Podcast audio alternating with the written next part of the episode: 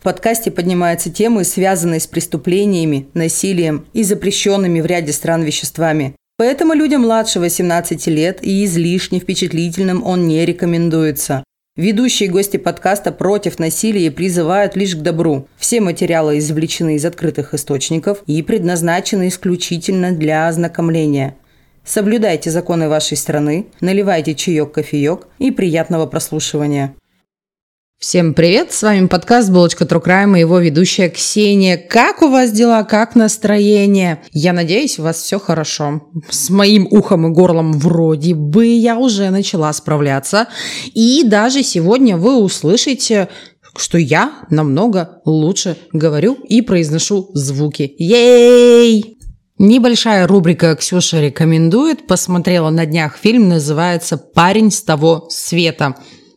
Одинокий мальчик, который увидел смерть своей мамы, решил завести себе друга и не нашел ничего лучше, как выкопать его с кладбища. А этот труп молодого человека неожиданно ожил. И вот тут немножко непонятно, ожил он по-настоящему или ожил он в фантазиях этого молодого человека – Фильм снят в стиле 50-х годов. Это прямо какая-то интересная интерпретация Плезантвилля и фильмов, и по книгам Стивена Кинга.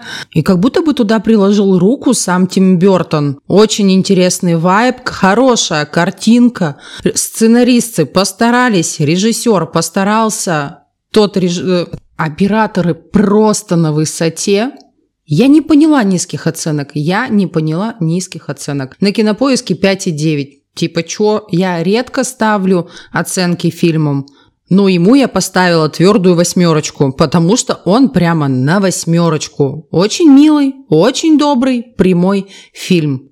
Очень рекомендую к просмотру. Разгрузит мозг, зарядит позитивными эмоциями. А что же у нас сегодня будет в выпуске? А в выпуске у нас сегодня будет 6 историй про убийц, связанных с автостопом. Вот так. Меня впечатлила предыдущая история, которую я рассказывала, и я решила записать вот такой выпуск. Назовем это калейдоскоп истории, калейдоскоп ужаса, как угодно назовите, но это будет сборник историй про убийц, которые убивали путешественников и автостопщиков. И попутчиков каких-нибудь.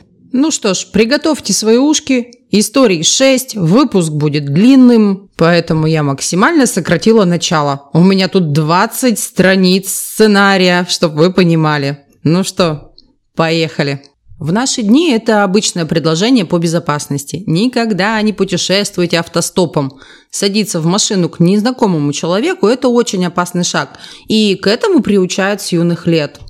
На самом деле было время, э, задолго до Uber и сотовых телефонов, когда автостоп был обычным явлением. И ведь большинство автостопщиков, независимо от того, собирались ли они быстро добраться до дома или направились через всю страну, благополучно добирались до своего места назначения. Но некоторым не так повезло, в том числе и Колин Стен, о котором я рассказывала в предыдущем выпуске, да. И вот сейчас я вам начну рассказывать первую историю про убийц, которые убивали людей, путешествующих автостопом. Их называют убийцы с набором инструментов. Вы когда-нибудь слышали предупреждение о том, что нужно опасаться фургонов, не правда ли, да? Но фургона не так. И не знаю, я, видимо, я насмотрелась фильмов ужасов, и поэтому для меня фургоны я их обычно обхожу, потому что я их боюсь. И вот Лоуренс Биттакер и Рой Норрис внесли свой вклад в этот страх с их грузовым фургоном GM, который они прозвали Murder Mac. И модифицировали специально для убийства, добавив затемнение окон, полицейский радар, звукоизоляцию и ящик с инструментами для пыток. Состав этого ящика, кстати, они разрабатывали долго и вместе. Лоуренс Зигмунд Биттакер родился в Питтсбурге, в Пенсильвании, 27 сентября 1940 года. Он был нежеланным ребенком пары, которая решила жить без детей. После его рождения они отдали ребенка в приют, где его усыновила семья Биттейкеров.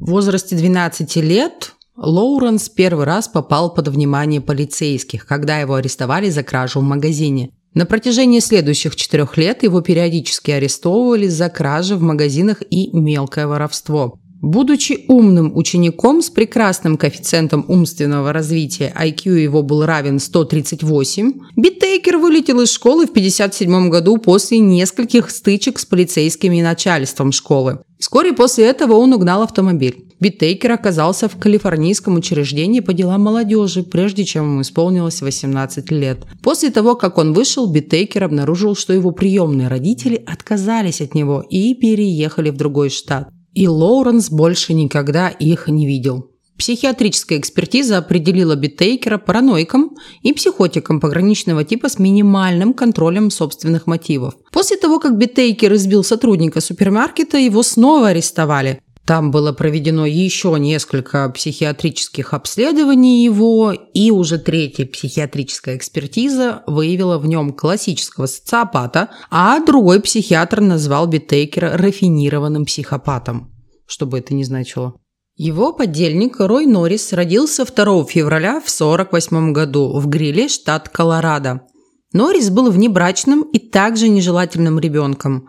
Его родители были вынуждены жениться, чтобы избежать осуждения общества вокруг этих всяких внебрачных связей. Но в то время так и было. Женщина не могла родить вне брака. Ее тут же запинывали и закидывали. Его отец работал мусорщиком, а мать была домохозяйкой, страдающей от наркотической зависимости. Несмотря на то, что Норрис э, жил с родителями, его периодически отдавали под опеку приемным семьям. То есть не все так было благополучно в этой семье. Ну, с матерью-наркоманкой это понятно.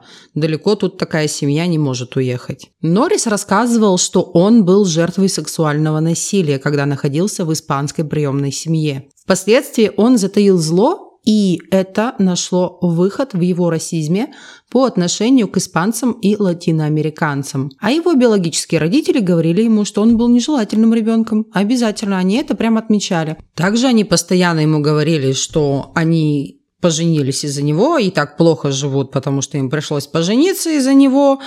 И они обязательно разведутся, как только он достигнет совершеннолетия. Ну, такая нездоровая, да, согласитесь, э, в семье обстановочка вообще максимально. И когда Норрису стукнуло 17 лет, он бросил школу и присоединился к военному морскому флоту, потому что он просто-напросто хотел сбежать из этой семьи. Служил, значит, он служил, учился, учился, и в 21 год его отправили служить во Вьетнам что, естественно, никоим образом благополучно не скажется на его психологическом здоровье. И плохо это скажется не потому, что он принимал участие в боях, кстати, он не принимал участие в боевых действиях, он там просто был, просто сидел, и он начал что делать? Добывать наркотики. И он пристрастился к Мариванне и Герычу. Вернулся он в Сан-Диего примерно в ноябре в 69 году. И где был тут же арестован буквально через несколько недель за попытку изнасилования. Через три месяца вышедший на поруки преступник вновь подвергся аресту. Он позвонил в дверь и попросил открыть. Молодая женщина отказалась, и тогда он стал выламывать дверь. Женщина быстро позвонила в полицию. К счастью, полиция прибыла быстро и успела его задержать, прежде чем он проник в квартиру и каким-то образом навредил этой женщине. Норрису приписали пройти психиатрическое обследование, где ему поставили серьезное шизоидное расстройство личности. И, естественно, его уволили со службы из военно-морского флота из-за этих проблем с психикой и, собственно, из-за его поведения. Чуть позже После всего этого его, кстати, отпустили на свободу. Норрис изнасиловал 27-летнюю девушку, которая шла домой из ресторана поздно вечером. Его поймали достаточно-таки быстро, осудили и посадили в калифорнийскую колонию в Сант-Луис-Обиспо, где и чалился, да боже, где это я надыбала такой сленг, интересно, отбывал наказание Лоуренс Биттейкер. В тюрьме они достаточно-таки быстро познакомились, и у них завязалась дружба на основании страсти к изнасилованию, убийству и пыткам. Кого-то объединяет кружок кройки и шитья, а кого-то страсть к изнасилованиям, и это вот эта парочка. Оба эти преступники вышли по УДО, Биттейкер в 78-м, Норрис в 79-м, и на свободе они встретились и вместе переехали в округ Лос-Анджелес. Для чего? Для того, чтобы превратить свои фантазии в реальность. В течение пяти месяцев в 79 году они убили как минимум пять женщин. Это доказанное убийство. Люсинду Шефер, которой было 16 лет, Андрея Холл, которой было 18, Жаклин Гилем, 15 лет, Лия Лэмп, 13 лет, и Ширли Линнет Летфорд, которой было всего 16 лет. С этого места поподробней. Первой жертвой стала Люсинда Шефер, 16 лет. Они ее убили 24 июня в 1979 году. Последний раз ее видели в церкви. В дневнике Биттейкера, он вел дневник, он написал, что они прикрутили кровать внутри фургона, то есть они начали как раз этот фургон оборудовать. И в 11 утра они на пляже пили пиво, курили мариванну и флиртовали с девушками. В 7 часов вечера Норрис заметил Люсинду, идущую вдоль дороги, и сказал Биттейкеру, «О, это очень милая маленькая блондинка». После безуспешных попыток пригласить девушку в фургон под предлогом подвести и угостить Мариванной, Биттейкер и Норрис проехали вперед.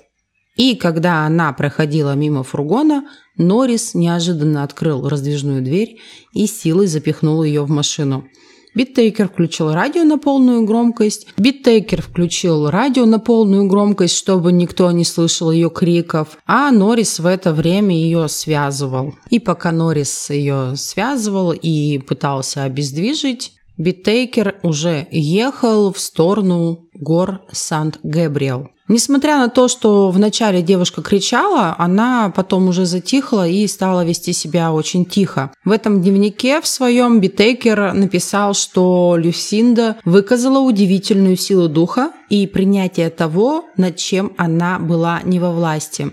Она не плакала и не сопротивлялась. Я полагаю, она знала, что ее ждет. Норрис первый ее изнасиловал. Затем он вышел из фургона прогуляться, и в его отсутствие девушку изнасиловал Биттейкер. Затем он вернулся, Норрис вернулся, и вышел Биттейкер. И Норрис снова изнасиловал Люсинду. И уже вот в присутствии Биттейкера. Люсинда спросила, собираются ли они ее убить, и э, эти нелюди стали спорить по поводу того, убить ее или отпустить. Шефер попросила у них дать ей минутку на то, чтобы помолиться, а затем Норрис стал ее душить. Но через какое-то время Норрис не выдержал взгляда девушки, то есть он, когда душил, он смотрел ей в глаза, он кинул обессиленную же девушку, выбежал из фургона и начал блевать. Битейкер это все увидел, зашел в машину и продолжил э, душить девушку. Но уже не руками, он взял провод, который обвил вокруг ее шеи, и при помощи плоскогубцев он все туже и туже и туже затягивал этот провод, пока, собственно, и не задушил девушку. Они завернули тело Люсинды в занавеску для душа и бросили в степном каньоне, который выбрал сам Биттейкер. Норрис на допросах потом рассказывал, что Битейкер уверил его, что это место самое лучшее для того, чтобы выкинуть тело, так как животные ее обгладают и не останется никаких следов. 8 июля в 1979 году эти упыри заметили голосующую на дороге 18-летнюю девушку по имени Андреа Холл. Когда Биттейкер притормозил и предложил подвести девушку, сзади подъехал другой автомобиль и тоже предложил подвести девушку. Она отказала в предложении Биттейкеру и поехала на той машине. Но они начали преследовать эту машину. И когда машина остановилась, э, Норрис спрятался за машиной, и когда девушка прошла вперед, он на нее напал и запихал в фургон. И они снова уехали к горам Сан-Габриэль. Там каждый из э, них изнасиловал ее, Биттейкер насиловал ее дважды, Норрис один раз, и когда Биттейкер был в машине с девушкой, Норрис заметил свет фар какого-то автомобиля. И чтобы их не спалили, они взяли девушку и утащили в густые кусты. Они дождались, пока эта машина проедет мимо, затащили девушку обратно в машину и уехали еще поглубже в лес. Там они уже заставили девушку пройтись для них голой, сделать минет Бейкеру, и также Бейкер заставил девушку позировать для него, пока он фотографировал ее на свой полароид. Затем упыри уехали в третье место – где Биттейкер снова заставил Холл ходить для него голой. В то время Норрис уехал купить пиво. И когда Норрис приехал, Биттейкер был уже один. Он задушил девушку и выкинул ее тело с утеса. Биттейкер очень любил разглядывать потом уже эти... Биттейкер очень любил рассматривать те полароидные снимки дальше потом по жизни, которые он сделал с Холл, потому что он говорил что его эти снимки приводят в полнейшее прекрасное настроение, что он очарован, что он зачарован этими фотографиями, так как выражение лица девушки отражало абсолютный ужас. Вот такой он человек. И уже 3 сентября они снова вышли на охоту. И в тот день они заметили целых двух девушек. 15-летию Джеки Джилем и 13-летию Жаклин Лио Лэмп. Они сидели на скамейке автобусной остановки. Они остановились напротив девушек и предложили подвести их а девушки согласились. Когда они сели в фургон, Норрис предложил им э, марихуаны, и они снова согласились. И вскоре девушки поняли, что фургон едет не в ту сторону, в которую им надо было. Они запаниковали. Упыри стали э, успокаивать девушек, но безуспешно, то есть э, девушки впали в полнейшую истерику. Лэмп даже попыталась открыть раздвижную дверь. И Норрис ударил ее мешком по голове, по затылку, и она потеряла сознание. После этого, после того, как э, первая девушка вырубилась, он схватил Джеки, связал ее и залепил ей рот скотчем. А Лэм как раз, пока он это все делал, она пришла в себя и снова попыталась бежать. Однако у нее ничего не получилось, к сожалению. Норрис схватил ее за руку и затащил обратно в фургон. Биттейкер в какой-то момент понял, что они производят слишком много шума, остановил фургон, ударил Джиллиам в лицо и помог Норрису связать их обеих, чтобы они не производили никакого шума. Девушек также отвезли к горам Сан-Гебриэл, где их изнасиловали и пытали на протяжении двух дней. Биттейкер опять заставлял девушек ходить для него обнаженными, позировать для него в различных э, развратных позах и снимал их на полароид. В один из дней, когда он уже достаточно наснимал фотоснимков, он начал записывать аудиозапись в тот момент, когда он насиловал девушку. И при этом он заставлял ее говорить следующее, что она его двоюродная сестренка, и э, чтобы она выражала все свои эмоции и чувства достаточно таки ярко на эту запись. На самом суде Норрис рассказывал, что Джиллиан умерла быстро, а вот э, Лэмп оказалась э, достаточно таки живучей. Джиллиан проткнули оба уха пестиком для колки льда и задушили. Когда они добрались уже до Лэмп, Биттейкер открыл дверь фургона, выпустил ее, а Норрис ударил ее по голове кувалдой. Затем Биттейкер начал душить ее, и в какой-то момент он был уверен, что девушка умерла, но вдруг она открыла глаза. Тогда Норрис принялся избивать ее, а Биттейкер продолжил ее душить. Тела Джеки и Жаклин были сброшены с утеса, как и тела предыдущих девушек. 31 октября охота началась вновь. Это был Хэллоуин. В этот день они похитили свою последнюю жертву. Ей стала Ширли Линнет Ледфорд.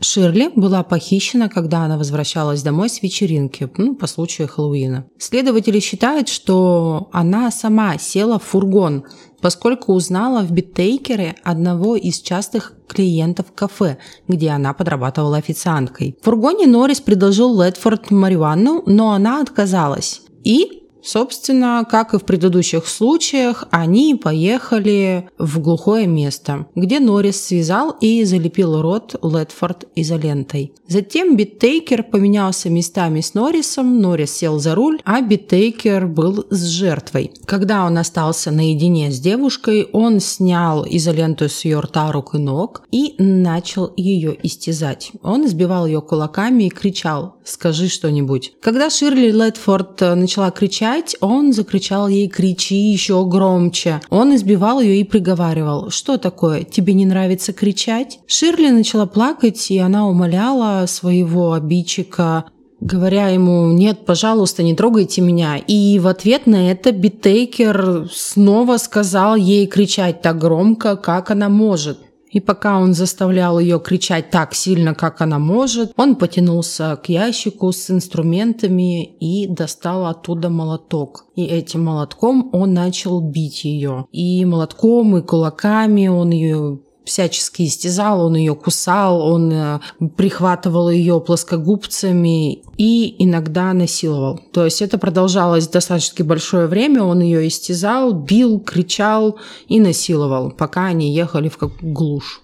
Сам Норрис потом на допросах сказал, что это были нескончаемые крики. Они оба очень сильно кричали. Невероятно долго, невероятно сильно. Спустя два часа истязаний Норрис э, задушил девушку, потому что ему самому уже надоело ее истязать, он устал, как он описал, что он устал. Особенно он устал махать э, кувалдой, потому что какой-то момент, когда девушка уже не могла кричать, он достал кувалду и начал бить ее по руке с криками «Ну почему ты не ноешь? Ну почему ты не ноешь?». Тело девушки было найдено человеком, который делал утреннюю пробежку. Вскрытие показало, что вдобавок к тому, что она была жестоко изнасилована и умерла она от асфиксии, у нее были страшные фингалы, синяки и гематомы, травмы лица, головы, груди и левого локтя. Ее гениталии и прямая кишка были порваны. На ее левой руке были рваные раны, а палец на правой руке был раздроблен. На записи очевидно, что ее насиловали вдвоем. На записи, на аудиозаписи, об этом я не сказала, все истязания этой девушки они записывали на аудио. И на вот на этом аудио было слышно, как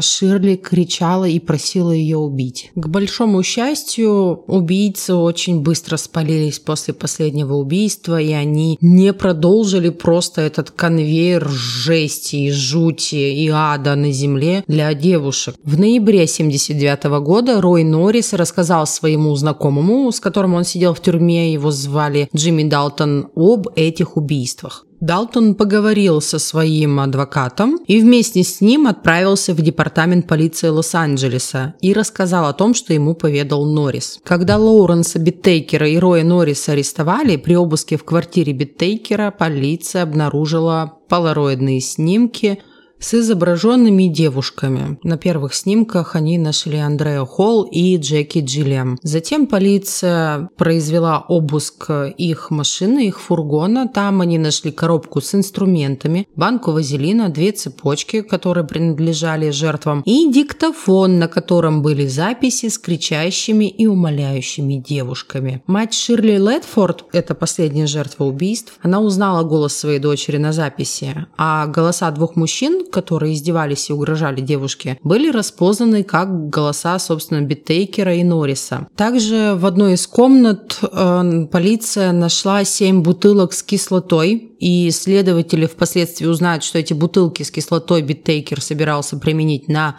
следующей жертве. То есть вы видите, да, нарастает уровень насилия, им все меньше и меньше нравится то, что они делали до этого, и они решили увеличить вот страданий своих жертв, что обливать кислотой, может быть, пить кислоту. Ну, в общем, какая фантазия этих э, людей безграничная, это очень страшно на самом деле. А также в квартире Норриса полиция обнаружила браслет Ширли Ледфорд, который он забрал себе в качестве трофея. Кроме вещей, записей, фотографий, которые связаны с пропавшими девушками, также были найдены более 500 фотографий молодых девушек. То есть они ездили и фотографировали фотографировали девушек на улице. Ну, естественно, разрешения никто на это не спрашивал. И для чего это надо было вообще, непонятно. Мы можем только предполагать. Может быть, они бы их выслеживали. Может быть, они подбирали образ следующих девушек, которые они бы хотели похитить, да, и смотрели на них. Может быть, это какая-то, какое-то отражение их власти, то есть, что они могут делать все, что угодно, они могут нафотографировать кого угодно, своровать кого угодно, ну, версий много, да, понимаете. Суд наступил достаточно-таки быстро, оба человека раскололись, дали признательные показания. Биттейкеру был вынесен приговор смертной казни, а Норрис избежал избежал ее, потому что как раз он дал показания против Биттейкера, и он активнее всего сотрудничал со следствием. Оба мужчины в конечном итоге умерли в тюрьме по естественным причинам. Биттейкер в 19 году, а Норрис в 20 году, то есть вообще буквально недавно.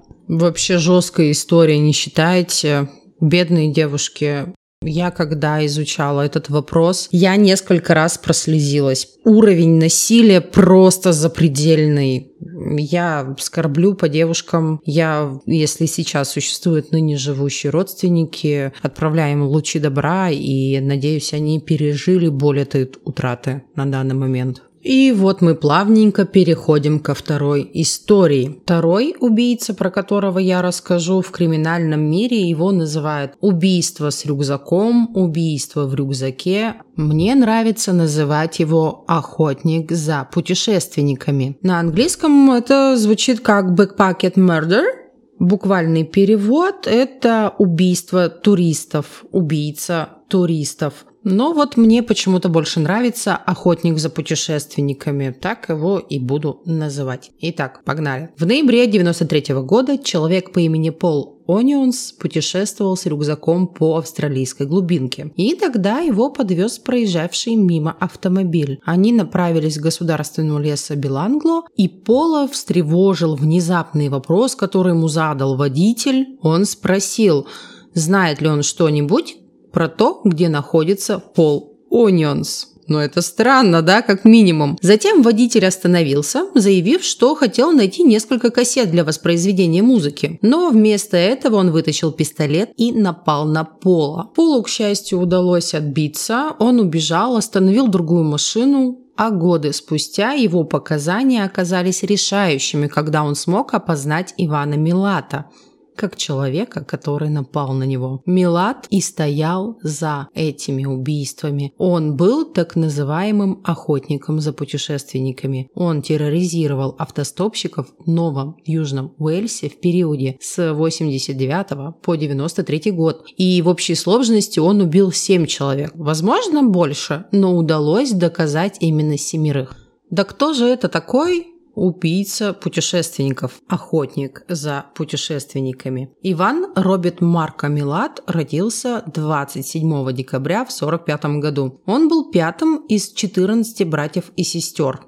В семье было 10 мальчиков и 5 девочек. Первые годы его жизни были совсем не примечательны. Его отец работал на причале в Сиднее после миграции из Хорватии. А мигрировали они после Первой мировой войны. Мать была домохозяйкой и заботилась о детях. Она была хорошей матерью, она всех любила, а, не было никаких э, ужасов в семье, связанных с матерью, но были ужасы, связанные с отцом. Его отец, он был приверженцем строгой дисциплины. В конце концов, он основал плантацию помидоров, они выращивали очень много помидоров, и, получается, они купили участок очень большой, огромную территорию в Мурбанке, это западный Сидней, там он основал плантацию. А, естественно, все сыновья были вынуждены работать на ней. Соседи описывали семью как замкнутую. Юный Милат ничем не выделялся от других братьев и сестер, по крайней мере до того, как он не стал подростком. И как только он стал подростком, он стал старше, хватка родителей ослабла. Он начал совершать мелкие кражи, хулиганить, и все это переросло во взломы и кражи со взломом. У семерых из десяти братьев были проблемы с законом, а семья Милат стала хорошо известна полиции. Иван Милат стал поборником криминальной жизни, и уже в 20 лет он сидел за серию взломов и краж со взломом. Сразу после того, как он вышел из тюрьмы, куда его посадили за кражу со взломом, он не, не стал добропорядочным молодым человеком. В 70-х его осудили, но оправдали, а обвинение было в изнасиловании 18-летней Маргарет Паттерсон, которая ехала автостопом в Мельбурн со своим другом. И вообще, знаете, он был таким человеком, который очень любил насилие, полюбил насилие. Он э, достаточно-таки часто хвастался перед друзьями тем, что у него есть много оружия, какие ножи у него есть. И даже одному знакомому он рассказал, как превратил человека в голову на палке. Он вонзил ему нож в позвоночник, отделил ему голову и насадил ее на палку. Также он был заядлым стрелком и часто охотился в лесу, в котором кстати, позже находили тела его жертв. Свой кошмарный трип с убийствами он начал в декабре 1989 года. За день до Нового года Дебора Эверист и Джеймсон Гибсон из Мельбурна отправились из Сиднея в сторону Олдбери. Это недалеко от границы Нового Южного Уэльса и Виктории. Они планировали встретиться с друзьями, но так и не приехали. Когда ни один из них не связался с семьей, на протяжении нескольких недель, их родственники подали заявление о пропаже человека. Полиция сразу не забеспокоилась. Как и эта пара, как и остальные еще пять его жертв, примерно одинаковый сценарий был. Они просто пропадали, они просто растворялись в воздухе. 21-летняя Симона Шмидт из Германии вылетела из Сиднея в Мельбурн 20 января 1991 года. Четыре дня спустя она должна была встретиться со своей матерью в аэропорту Мельбурна. Конечно же, мы с вами понимаем, что в Мельбурн она уже не прибыла, с матерью она не встретилась и была объявлена в международный розыск. Следующими его жертвами стали Габар Ногибауэр, ей было 21 год, и Аня Хапшит, ей было 20. Они были немками. Они покинули Сидней в День подарков. Это такой праздник, он проводится 26 декабря. Я знаю, что он проводится в Великобритании, вроде в Ирландии. А, буквально это день, когда распаковывают подарки. Вот официальный такой праздник у них есть. Ну, может, он не официальный в плане государственный, но они его очень любят и его отмечают. И они, значит, 26 э, декабря покинули Сидней, и предполагалось, что они вместе должны проделать путь длиной в 4000 километров. А, они двигались в Дарвин, и после чего они должны были вернуться в Мюнхен через месяц. Но они так и не сели в самолет. Следующая жертва – это Кларк. Ему был 21 год, и вместе со своим другом по имени Уолтерс, которому было 22 года, они встретились в общежитии для туристов Кингс-Кросс в Сиднее, и там сняли квартиру. Они несколько раз путешествовали автостопом по Австралии, а еще они подрабатывали тем, что собирали фрукты на различных плантациях. В апреле 92 года они покинули Сидней с туманными планами, которые предполагали путешествие до Виктории или в сторону Виктории или в Перт в Западной Австралии. То есть они на самом деле даже не определились э, с конечным маршрутом. Прошло две недели, они не выходили на связь со своими родителями, и те пошли в полицию, чтобы начали искать их детей. Именно родители Кларка и Уолтерса привлекли средства массовой информации для освещения того, что их дети пропали. И вот это был очень хороший ход. В сентябре 1992 года тела начали всплывать. Двое бегунов обнаружили первые тела. Это Кларк и Уолтерс. И вскрытие показало, что они умерли не своей смертью. Уолтерс получил 21 ножевое ранение в спину и 14 ударов в грудь. Его позвоночник был перерезан одним большим, таким сильным, жестоким ударом. Кларк же умер от пулевого ранения. Также у него обнаружили ножевые ранения в грудь, но умер он непосредственно от выстрелов, которых в него произвели 10 штук. Также у него были завязаны глаза. Жуткие открытия продолжались. Через год, в октябре в 93 году, человек, собиравший дрова вот в этой местности, нашел еще одно тело. Это был Джеймс Гибсон.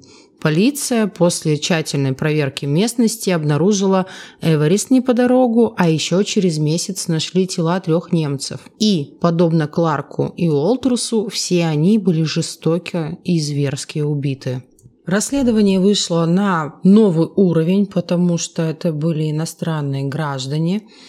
И было проведено прям интенсивное такое расследование. Очень много специалистов было задействовано в этом деле – они сузили список подозреваемых до нескольких десятков, но решающую улику предоставил британец Пол Онионс, о котором я рассказывала в начале. В январе 90 -го года, через три недели после исчезновения Эвериста и Гибсона, Онионс с усатым мужчиной, который, как он позже описал, был похож на австралийского игрока в крикет Денниса Лилли, Поездка началась без происшествий, но пока они шли по трассе, она была без происшествий. Онионса встревожили вопросы, которые задавал этот человек, называвшийся Биллом. А кто-нибудь знает, куда ты направляешься? Кто-нибудь ждет тебя в Канберре? Проходила ли тут какую-нибудь специальную подготовку на флоте? Ну, его встревожили все эти вопросы, потому что они были максимально странными. Когда машина подъехала к государственному лесу Биланга, водитель остановился на обочине, сказав, что он хочет антикассеты для прослушивания. Но вместо этого он достал пистолет и кусок веревки, сказав Полу «это ограбление». Завязалась драка, и Пол смог убежать. Но он не просто убежал, он получил ранение, все-таки в него выстрелили, у него было ранение касательное. Он тут же поехал в полицию, где подал заявление. Но там ему сказали, что они вряд ли найдут напавшего на него мужчину. Типа, э, нету тела, нету дела. Мало ли, кто у нас тут вообще на кого нападают. Э, всяко бывает. Давайте, куда ехали, туда и едьте. А он где будет, там и останется. Короче, вот такая история. Меня прямо вообще это радует. Но по прибытию в Великобританию он снова пошел в полицию и там снова рассказал свою историю. И напомню, в тот момент как раз э, шло очень интенсивное дело да, по расследованию этих убийств. И тогда к показаниям Пола прислушались. Следствие в Австралии как раз уже э, сузило свой список до очень маленького количества людей. Туда непосредственно попал и сам Иван. Также следователи обратили внимание на показания Пола непосредственно на имя того, кто на него напал. То есть, да, он представился, Иван представился Биллом, а Билл – это брат, собственно, Ивана. Тогда полиция пошла спрашивать об этом человеке. И друзья, знакомые, соседи и коллеги рассказали о том, что Иван очень любит оружие, у него много оружия и вообще человек он агрессивный. Тогда они, то есть полиция, произвела обыск его места проживания. А там они обнаружили вещи, принадлежавшие жертвам. После таких находок полиция также пошла обыскивать э, дома его родственников, и там были обнаружены вещи жертв. Милад был арестован в 1994 году, а осужден в 1996. Слушание его дела, рассмотрение его дела в суде заняло аж 18 недель. Его держали в отделении строгого режима в Гелнберн Супермакс. Это заведение для самых опасных преступников в Австралии. А в мае его перевели в Лонг-Бэй в Сиднее после того, как у него диагностировали неизлечимый рак пищевода и желудка. Во время своего пребывания в одиночной камере в Голдберне он несколько раз объявлял голодовки и даже иногда глотал острые предметы, если охранники не выполняли его требования. В 2019 году он умер от рака. Вот такая вот история, ребят, вообще жесть, не правда ли? Кстати, по мотивам преступлений Милата был снят фильм, ну, прям по мотивам. Фильм называется «Волчий ручей». Я не смотрела, ничего по этому поводу не расскажу. Следующие четыре истории, они у нас будут такие кратенькие, совсем чуть-чуть, потому что две из этих четырех историй мы рассказывали в отдельных выпусках. Ну, давайте обо всем по порядку. Убийство автостопщиков в Санта-Розе. Самый пугающий факт об этих убийствах – это то, что до сих пор неизвестно, кто их совершил. Некоторые даже предполагают, что за чередой убийств стоял Зодиак или даже Тент Банди, но так и не было доказано, кто убил несколько женщин-автостопщиц в районе Норт-Бэй в Калифорнии в период 72-73 год. Среди жертв были Ким Венди Аллен, 19-летняя студентка колледжа Санта-Роза, Иван Вебер, 13 лет, и Морин Стеллинг, 12 лет. Это две подруги, которые исчезли вместе. Лоли Курсан, 13-летняя девочка, которая, как известно, была неблагополучной, и она часто убегала из дома, и в какой-то момент она просто растворилась. Кэролайн Дэвис, 15-летняя девушка, которая также любила сбегать из дома и путешествовать, растворилась. Тереза Уолш, ей было 23 года, и она собиралась добраться автостопом до дома, чтобы повидаться со своей семьей на каникулах. Всех погибших нашли обнаженными у придорожных насыпей в сельской местности. У девушек были признаки сексуального насилия. В 1979 году было найдено тело, личность которого не удалось установить, и поэтому в материалах оно числится, это тело девушки, она числится как э, Джейн Доу. И было установлено при вскрытии, что она умерла в период между 72 и 74 годом, то есть вот так примерно.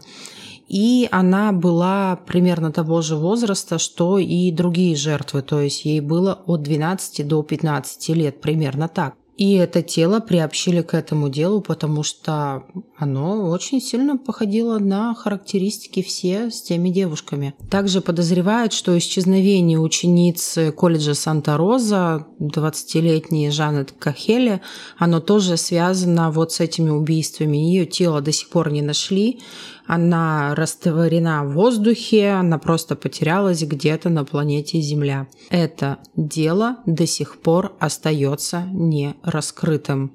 Страшненько.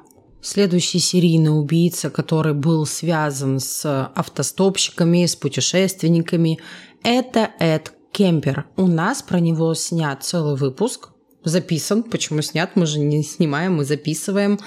А, выпуск это номер 39, поэтому более подробно с историей вы можете ознакомиться, послушав его. Сейчас немножко кратенько расскажу про этого серийника. Кстати, он до сих пор жив. Я очень жду 24 года, потому что именно в том году он сможет подать э, прошение об условно-досрочном освобождении. В общем, я жду, потому что он много лет не подавал их.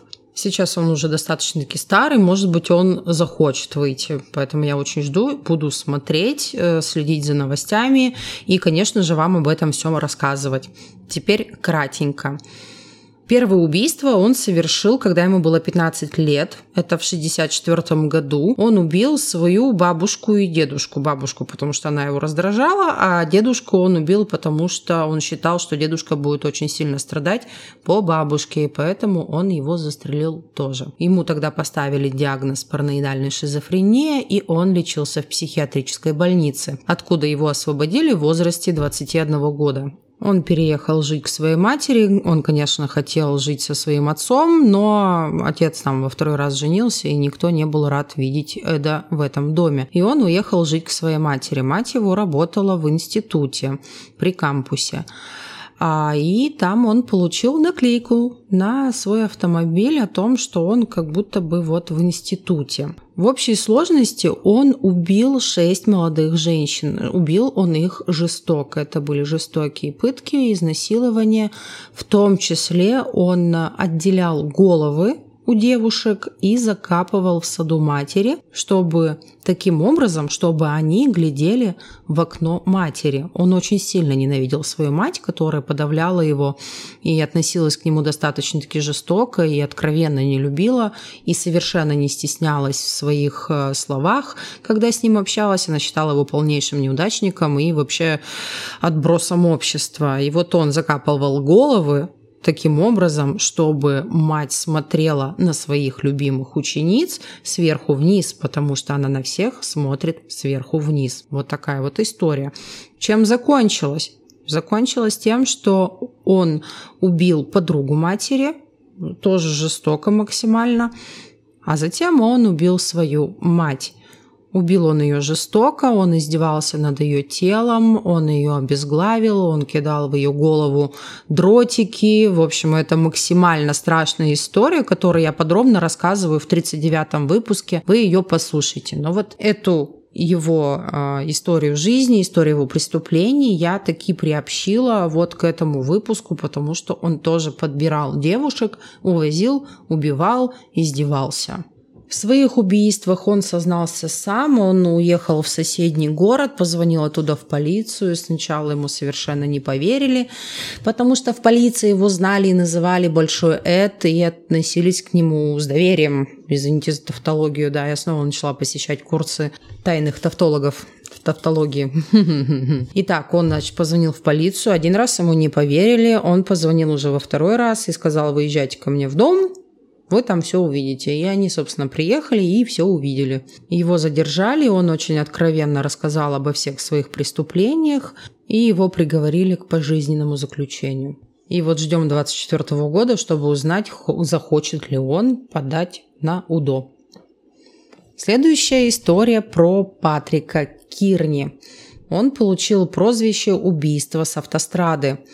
В 70-х он терроризировал шоссе в Калифорнии. Он подбирал мужчин-автостопщиков или мужчин в гей-барах, затем насиловал и убивал их. Иногда он также пытал своих жертв, то есть не всегда это было просто сексуальное насилие и убийство, но это были и пытки живых людей.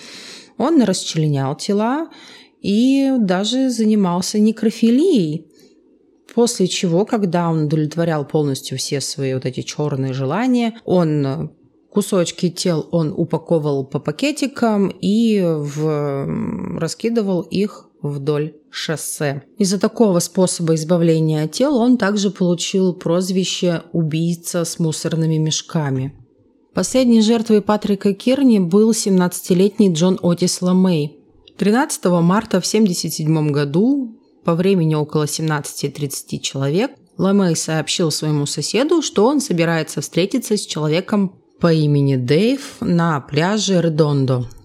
Ламей прибыл в квартиру Кирни, тот пригласил его, типа давай посмотрим вместе телевизор. И когда Ламей сел на диван, Кирни достал пистолет и выстрелил ему в затылок. Затем он расчленил труп, запаковал останки. Ну, естественно, там была вся садомия, которую он так любил делать. Останки запаковал по пакетам и выбросил их в пустыне. Останки Ламея были найдены 18 марта, а сам Кирни был уже под подозрением у полиции, они пришли с ним пообщаться в квартиру. Они с ним поговорили, ушли, а Кирни похватал вещи и сбежал в Техас, непосредственно в Эль-Пасо. А сбежал он не один, сбежал он со своим молодым человеком, с которым он проживал, и по итогу именно семьи этих молодых людей убедили их сдаться.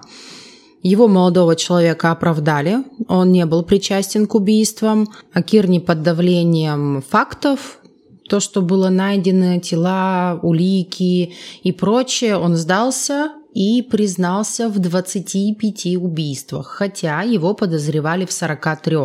Признался в 25.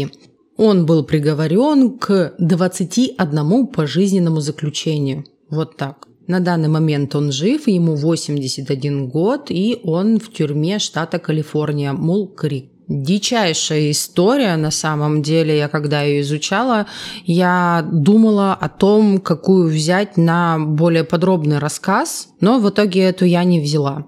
Вот, наверное, я запишу отдельный подкаст на эту тему.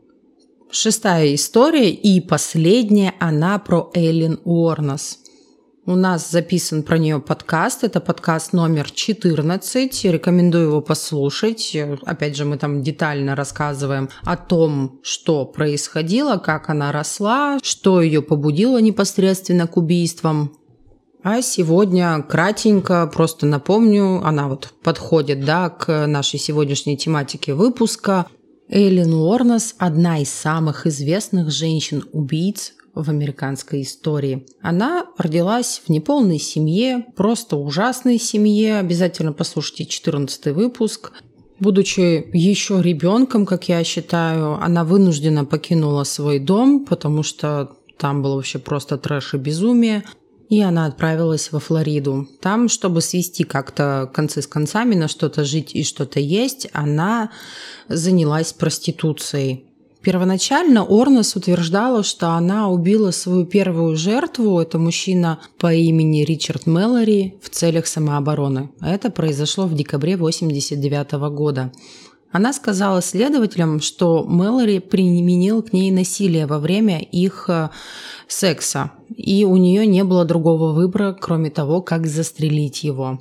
Однако ее заявления о самообороне были ослаблены тем фактом, что другие ее жертвы – это Дэвид Спирс, 43 года, Чарльз Карскадон, 40 лет, Питер Симс, 65 лет, Трой Беррес, 50 лет, Чарльз Ричард, 56 и Уолтер Джена Антония, 62 лет. Все они были застрелены несколько раз, то есть она их расстреливала в упор и стреляла много-много раз. Все эти убийства произошли в течение года, и с каждым новым телом полиция все больше и больше стремилась поймать убийцу. А помогла им в этом собственная девушка Эйлен Тирия Мур – которая согласилась надеть прослушку и записать их разговор по поводу убийств. После ареста Уорнес не признала себя виновной в убийстве Мэлори и настаивала на том, что она была изнасилована. Но после того, как ее признали виновной в убийстве этого человека, она не оспаривала другие убийства. Ее приговорили к смертной казни, она боролась до последнего со своим адвокатом, чтобы ей дали хотя бы пожизненное заключение, а не смертный приговор. Но в конце концов она все-таки с ним смирилась. Она его признала и даже сказала следующее. «Нет никаких шансов сохранить мне жизнь или что-то в этом роде, потому что я снова убью. У меня ненависть ползет по всему моему телу». Она была казнена в 2002 году. Ну что, ребят, как вам такая подборка? Шесть страшных историй про убийц, которые подбирали своих жертв где-то на дороге. Ох, все эти истории для меня лично одинаково ужасные, одинаково страшные. Все, люблю вас, спасибо за внимание и до встречи в эфире. Пока-пока.